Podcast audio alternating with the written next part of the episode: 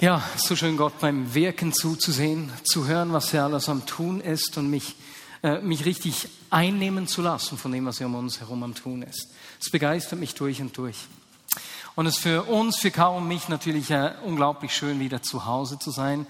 Es ist so, dass ich jeden Sonntag Gesichter sehe, Menschen, die ich noch nicht gesehen habe, weil wir ja eben drei Monate abwesend waren, Januar bis Ende März. Und wir haben uns so unglaublich gefreut, wieder in die Familie zurückzukommen. Ihr seid unser Zuhause.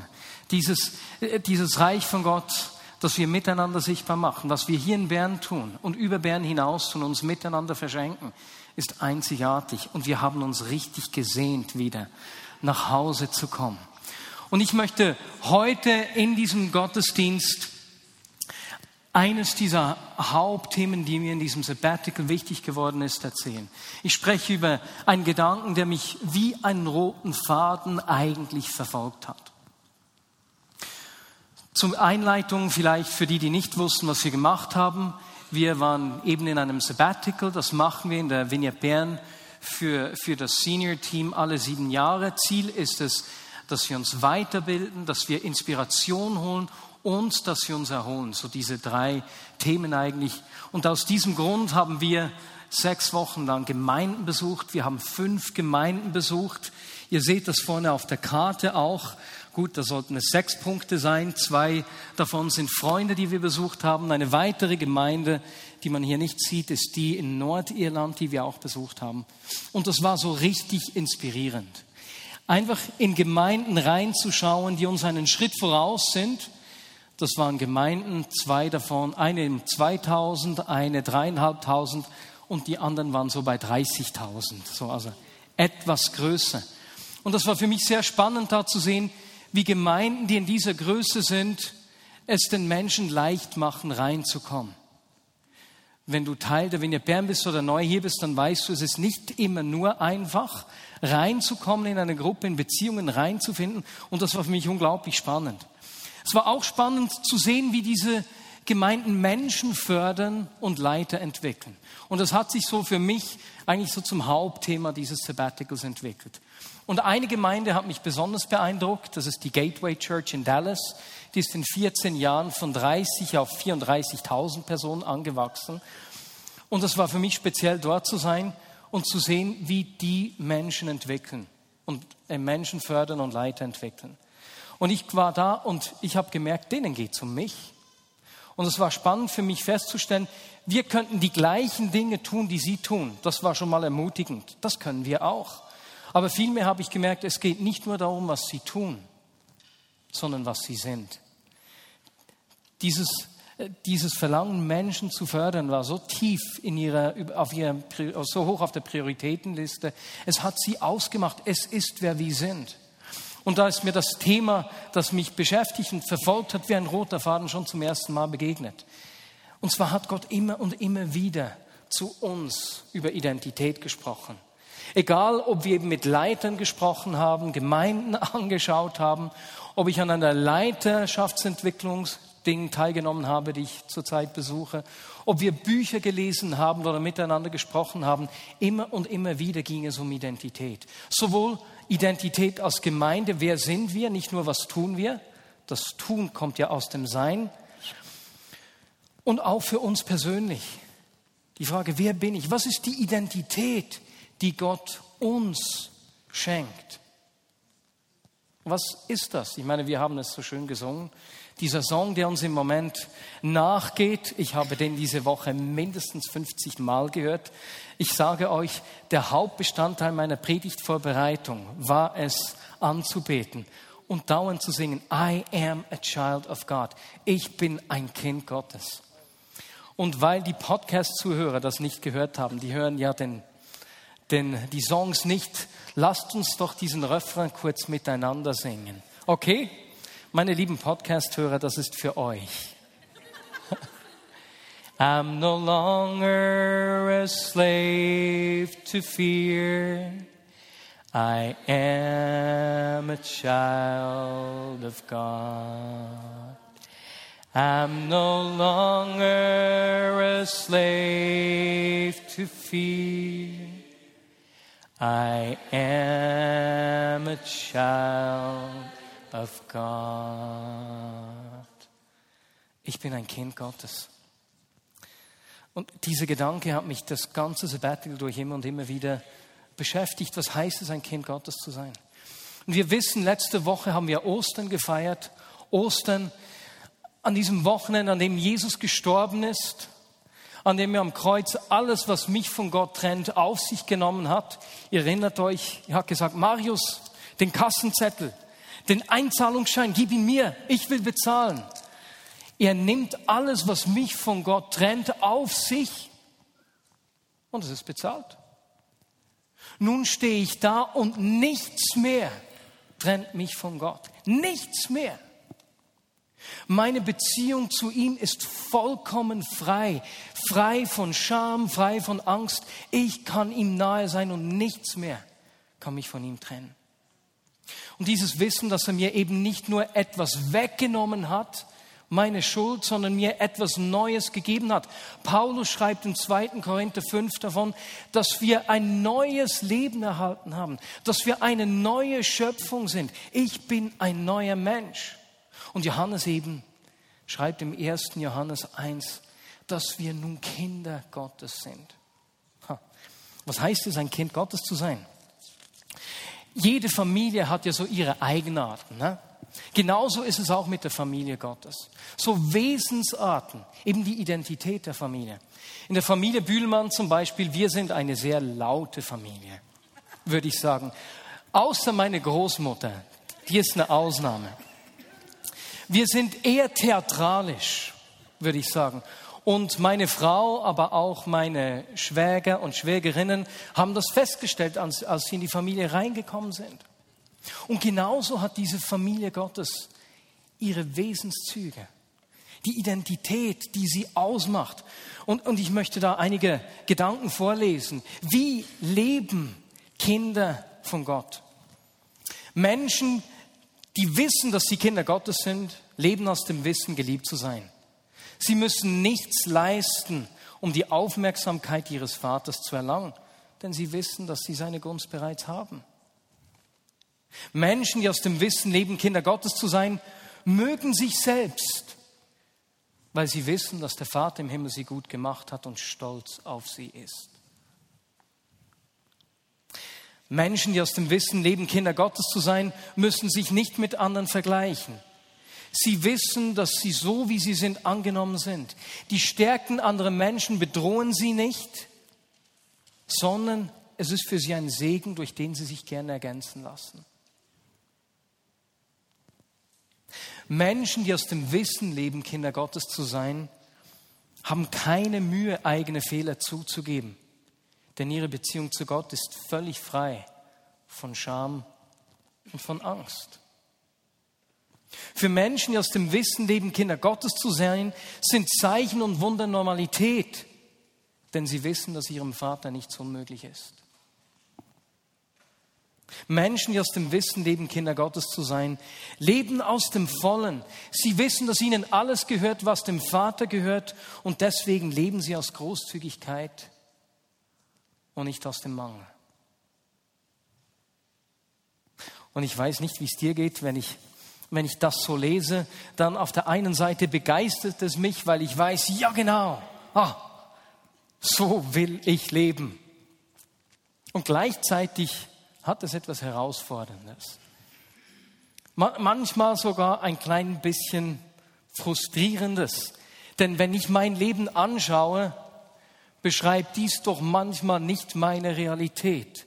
Und ich weiß nicht, wie es dir geht. Hast du an dir selbst auch schon beobachtet, dass du dich dabei ertappt hast, wie du versucht hast, Gott zu beeindrucken, obwohl du gewusst hast, eigentlich muss ich ihn nicht beeindrucken. Du hast dich irgendwie engagiert ohne Ende, du hast gebetet und so, obwohl du weißt, dass du ihn gar nicht beeindrucken kannst. Und du merkst, da ist dieses Leistungsdenken, das mich antreibt. Oder jemand hat dich im Gottesdienst nicht gegrüßt und du merkst, wie dich das verletzt und du dir zu überlegen beginnst, hat er was gegen mich? Deswegen hat er mich nicht gegrüßt. Ist da was? und du beginnst zu grübeln, obwohl du weißt, hey, geht's eigentlich noch? Oder jemand erzählt eine God-Story und anstatt dass du dich freust, was Gott tut, beginnst du dich zu vergleichen und denkst, nun ja, gut, mich braucht der nicht. Oder du weißt zwar, dass Gott dich liebt, und gleichzeitig ertappst du dich immer wieder, wie du um die Aufmerksamkeit und die Liebe von Menschen buhlst, die irgendwas in dir füllen. Und wenn wir uns selbst ehrlich beobachten, kommt diese Frage auf, ja, wie ist das denn nun mit dieser Identität, die, die Gott uns schenkt, diese, diese Identität als Kind Gottes? Ist das vielleicht nur etwas für Superchristen? Eben für mich nicht, weil schau mal mein Leben an. Oder denkst du, vielleicht sind das nur leere Worte? Und ich muss mich halt mit etwas weniger zufrieden geben? Das möchten wir heute miteinander anschauen. Denn es gibt eine Bibelstelle, die in diesem Sabbatical zu mir gesprochen hat, genau über dieses Thema. Und zwar Jesaja 61, die Verse 1 bis 4. Dieser Text hat mich so unglaublich bewegt, dass jedes Mal, wenn ich ihn gelesen habe, ich in Tränen ausgebrochen bin. Heute geschieht mir das nicht. Im Mittagsgottesdienst war es so. Ich bin mir sicher, jetzt nicht. Und dieser Text gibt uns genau hier Schlüssel zu dieser Frage, äh, wie Gott das mit dieser Verheißung äh, gedacht hat, dass er uns zu seinen Kindern macht. Wie diese Identität Realität werden kann. Und was dieser Realität, was dem entgegensteht, dass diese Identität zu einer Realität in meinem Leben werden kann. Aber lasst uns doch jetzt hier den Text lesen. Jesaja 61, die Verse 1 bis 4. Der Geist Gottes des Herrn ruht auf mir, denn der Herr hat mich gesalbt, um den Armen eine gute Botschaft zu verkünden. Er hat mich gesandt, um die zu heilen, die ein gebrochenes Herz haben, und zu verkündigen, dass die Gefangenen freigelassen und die Gefesselten befreit werden. Er hat mich gesandt, um ein Gnadenjahr des Herrn und einen Tag der Rache unseres Gottes auszurufen und alle Trauernden zu trösten. Er hat mich gesandt, um es den Trauernden zu ermöglichen, dass ihnen ein Kopfschmuck anstelle von Asche, Freudenöl anstelle von Trauerkleidern und Lobgesang anstelle eines betrübten Geistes gegeben werde und dass man sie Eichen der Gerechtigkeit und Pflanzung zur Verherrlichung des Herrn nennen kann. Dann werden sie die uralten Ruinen wiederherstellen und was seit langem verwüstet war, wieder aufrichten. Sie werden sowohl die vom Krieg zerstörten Städte wieder aufbauen, als auch die Trümmer vergangener Generationen. Soweit der Text. Und dieser Text hat mich bewegt. Hast du gesehen, wer hier als Eiche der Gerechtigkeit bezeichnet wird?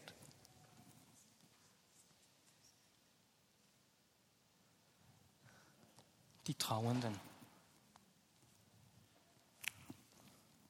die Armen, die, die ein gebrochenes Herz haben, die Gefangenen. Ist das nicht unglaublich? Da geschieht etwas mit ihnen, dass die Menschen sie als Eichen der Gerechtigkeit erkennen.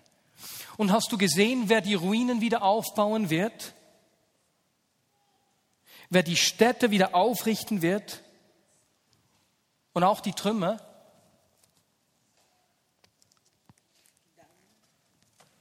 Es sind die Trauernden, die Armen, die ein gebrochenes Herz haben, die Gefangenen, die uns am Anfang begegnen. Es ist nicht nur so, dass Gott es sich leisten kann, zerbrochene Menschen zu brauchen, um seine Absichten Realität werden zu lassen. Nein, er hat sich entschieden, zerbrochene Menschen zu brauchen für seine Absichten. Menschen wie du und ich. Wie aber geschieht das? Das sehen wir hier in diesem Text. In diesem Text sehe ich eigentlich drei Teile. Den ersten Teil, den kennen wir. Den hat Jesus zitiert in Lukas 4. Er beschreibt das Wirken von Jesus. In einem zweiten Teil sehen wir, dass ein Austausch geschieht. Er gab mir Schönheit statt Asche, Freudenöl statt Trauer. Er gab Lobgesang für einen betrübten Geist. So sind wir Bäume der Gerechtigkeit, die Pflanzung unseres Herrn, dass er verherrlicht wird. Seht ihr diesen Austausch?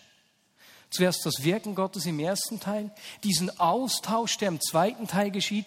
Und im dritten Teil werden die Städte wieder aufgebaut, die Ruinen und die Trümmer ebenfalls. Und weißt du, was mit uns geschieht? In diesem ersten Teil, durch das Wirken von Jesus, da erhalten wir Zugang zu Gott. Und wir werden gleich sehen, weswegen das wichtig ist. Im zweiten Teil, wo dieser Austausch geschieht, erhalten wir eine neue Identität. Und im dritten Teil, wo wir diesen Aufbau der Städte sehen, da begegnet uns unsere Bestimmung. Aber lasst uns diese drei Teile anschauen. Wie gesagt, den ersten Teil, den kennen wir, weil Jesus äh, ihn zitiert hat, als er in Nazareth sein Wirken begonnen hat, die Schriftstelle im Jesaja aufgeschlagen hat, hat er genau diese ersten zwei Verse hier vorgelesen und hat gesagt, diese Verheißung hat sich jetzt erfüllt. Wir erinnern uns, was ist die Verheißung? Er ist gekommen, die Gefangenen zu befreien. Er ist gekommen, um das Gnadenjahr des Herrn auszurufen. Wie wir zuvor gesehen haben, Jesus starb für uns, hat uns alles abgenommen, das uns von Gott trennen kann. Und jetzt haben wir immer unmittelbaren Zugang zu ihm. Nichts mehr kann uns von ihm trennen. Wie bei diesem Sabbatjahr. Ne? Das 50. Jahr, als Sklaven freigelassen wurden oder freigelassen werden sollten, als Grund und Boden wieder zurückging. Wir sind frei geworden. Ich bin völlig frei. Und als Jesus am Kreuz starb, sagte er, es ist vollbracht. Deal closed. Da kann nie mehr was zwischen mich und ihn kommen. Er hat die Beziehung zu ihm wieder, zum Vater wiederhergestellt. Und das ist unglaublich wichtig, denn wenn wir zum zweiten Teil kommen, zu diesem Austausch, dann sehen wir, dass ein Austausch ja nur erfolgen kann, wenn Nähe besteht. Ich gebe dir etwas, du gibst mir etwas, das braucht diese Nähe. Und genauso ist es in der Beziehung zu Gott. Und deswegen ist es nicht erstaunlich, dass der Feind versucht, uns da immer wieder anzugreifen und diese Tür zum Zugang zum Vater zu schließen, uns einzureden, dass wir nicht genügen, dass wir nicht gut genug sind, nicht heilig genug, dass wir nie bestehen können vor ihm. Weswegen? Weil er weiß, dass dort, wo wir in seiner Gegenwart sind, wir sehen, wie seine Familie tickt. Weil da dieser Austausch geschieht diese neue Identität besteht aus einem Austausch. Ich sehe, ich erkenne Denk- oder Verhaltensmuster in meinem Leben. Ich sehe, wie die in der Familie Gottes aussehen, was Gott über die Situation denkt. Und ich lasse mir sein Denken, seine Sicht geben. Und ich kann euch ganz praktisch erzählen, wie das bei mir dieses Jahr der Fall war. Und zwar waren wir in Atlanta, dass mir so ein Verhaltensmuster an mir aufgefallen. Äh, ich bin mit Sophie in die Innenstadt gefahren, damit Caro zwei Stunden Zeit hat, Bücher zu lesen und so. Wir haben uns da schön äh, abgewechselt. Und auf dem Rückweg wollten wir kurz anhalten, um etwas zu essen zu kaufen. Wir kamen da zu einem Imbiss. Ich habe den Wagen parkiert und dann hätte das Parkticket sieben Dollar gekostet für eine Viertelstunde. Das war mir doch viel zu teuer ne? und sowieso. Und dann ging ich zum Imbiss und da stand an der Tür, dass man kostenlos auf dem Parkdeck parken kann. Dann war ich beruhigt, ne, ging rein, wir haben was gekauft, was gegessen. Eine Viertelstunde später sind wir rausgekommen und wisst ihr, was geschehen ist? Als wir mein Auto gesehen haben, hatte das Auto so Krähenfüße. Wir waren festgemacht und ich war sauer. Und ich habe versucht, mit dem Mitarbeiter zu argumentieren, aber bei der Tür, da stand doch, man dürfe parkieren. Ach so, das ist ein anderer Parkplatz. Wie kann ich denn das wissen? Und dann stand da, gab es so Parkplätze, die mit Starbucks angeschrieben waren. Da dachte ich mir, ich gehe schnell zu Starbucks, ich kaufe mir einen Kaffee, dann kann ich ihm sagen, ich sei bei Starbucks gewesen. Ne? dann komme ich vielleicht um die Buße rum. Und weißt du, was das Lustigste war? Ich meine, wir kommen gleich zu diesem Teil. Ich habe ja eingesehen, dass das Halbwahrheiten sind. Aber ich habe mich selbst beinahe überzeugt. Kennst du das? Ich, ich, ich, ich habe mich als Opfer hingestellt und ich habe selbst begonnen, das zu glauben. Und ich, ich habe dann die 85 Dollar bezahlt und als wir zurückgefahren sind, ist mir aufgefallen, Marius, hey, du lässt in deinem Leben Halbwahrheiten zu. Und ich, es war, als würde mich Gott erinnern. Weißt du, wo der Ausgang war? Der, der Anfang dieser Geschichte? Du wolltest das Parkticket nicht bezahlen, weil es dir zu teuer war. Und du gedacht hast, ich gehe ja nur schnell. Nichts von anderer Parkplatz und so weiter und so fort. Und das hat mich richtig überführt und ich habe mich dann entschieden und habe gesagt, nein, ich will nicht Halbwahrheiten in meinem Leben stehen lassen. Und ich habe dann auf der Rückfahrt äh, und dann im Gespräch mit Caro habe ich mir überlegt, gibt es andere Bereiche in meinem Leben, wo ich solche Dinge zulasse? Und weißt du, was ich beispielsweise gefunden habe? Wenn ich meinen Schlüssel oder mein Handy irgendwo nicht gleich finde, weißt du, was meine erste Frage ist? Caro, wo hast du es hergelegt?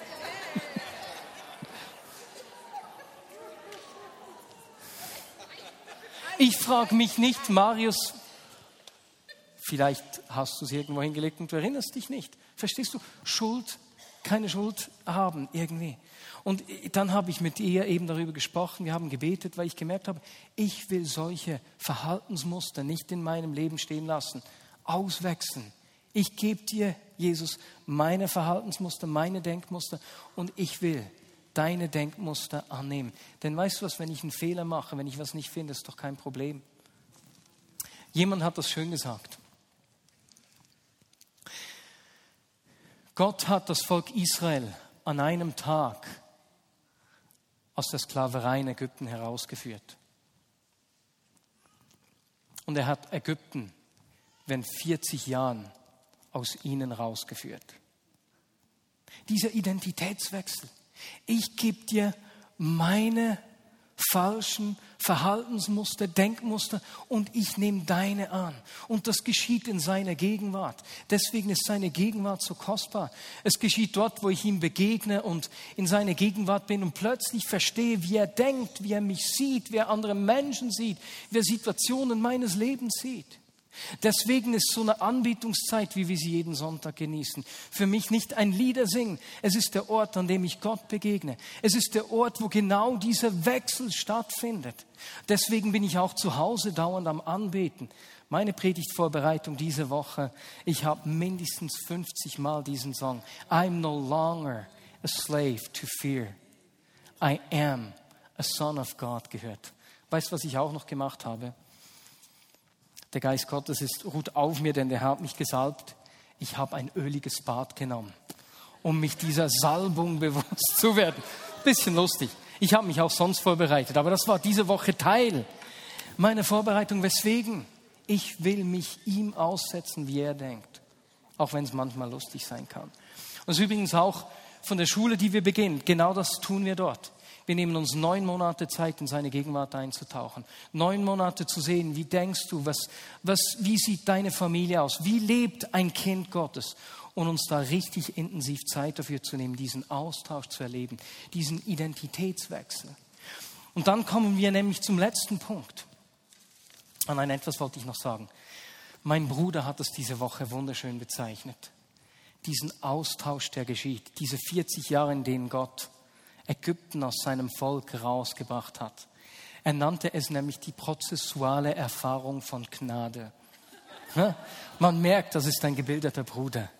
Die prozessuale Erfahrung der Gnade. Und genau das ist es ja. Wir sind in seiner Gegenwart. Wir sehen uns selbst. Wir erleben seine Gnade, wie er uns in dem sieht und wie er uns sein Denken, seine Verhaltensmuster gibt. Und dann kommt für mich eben der Höhepunkt. Hast du gelesen, wenn dieser Austausch geschieht, dann werdet ihr Eichner Gerechtigkeit genannt.